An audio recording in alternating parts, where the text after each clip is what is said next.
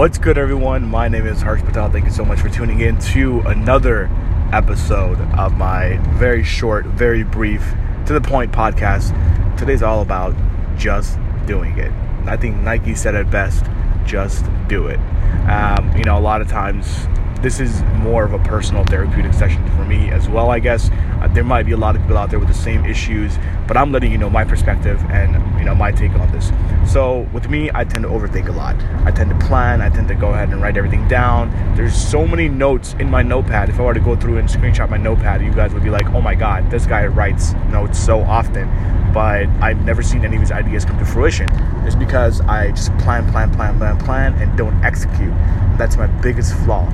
I think my biggest flaw, or one of my biggest flaws, is I, I, I overthink.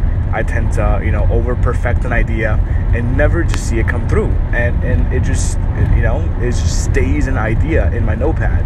And you know, more and more as I've, you know, gotten to grow and learn and, and just be more, you know, get in tune with myself, I've uh, gotten to the point where I'm more about execution and less about just talking about it, right? So, you know, the same thing with this podcast. I wanted to go ahead and at least, you know, one time out of the week. Now it's more often as, you know, one time a day. It's a daily, it's a daily show now.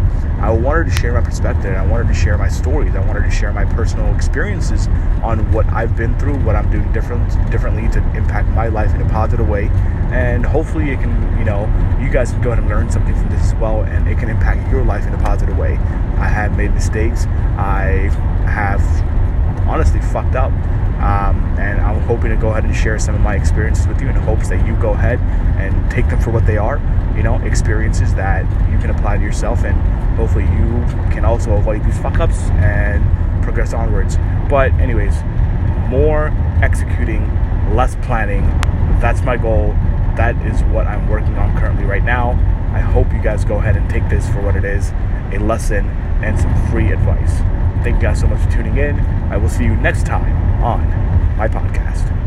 And the reason I'm saying my podcast is because I honestly forgot the name of the podcast and I'm really scared to take the phone away and it'll stop recording.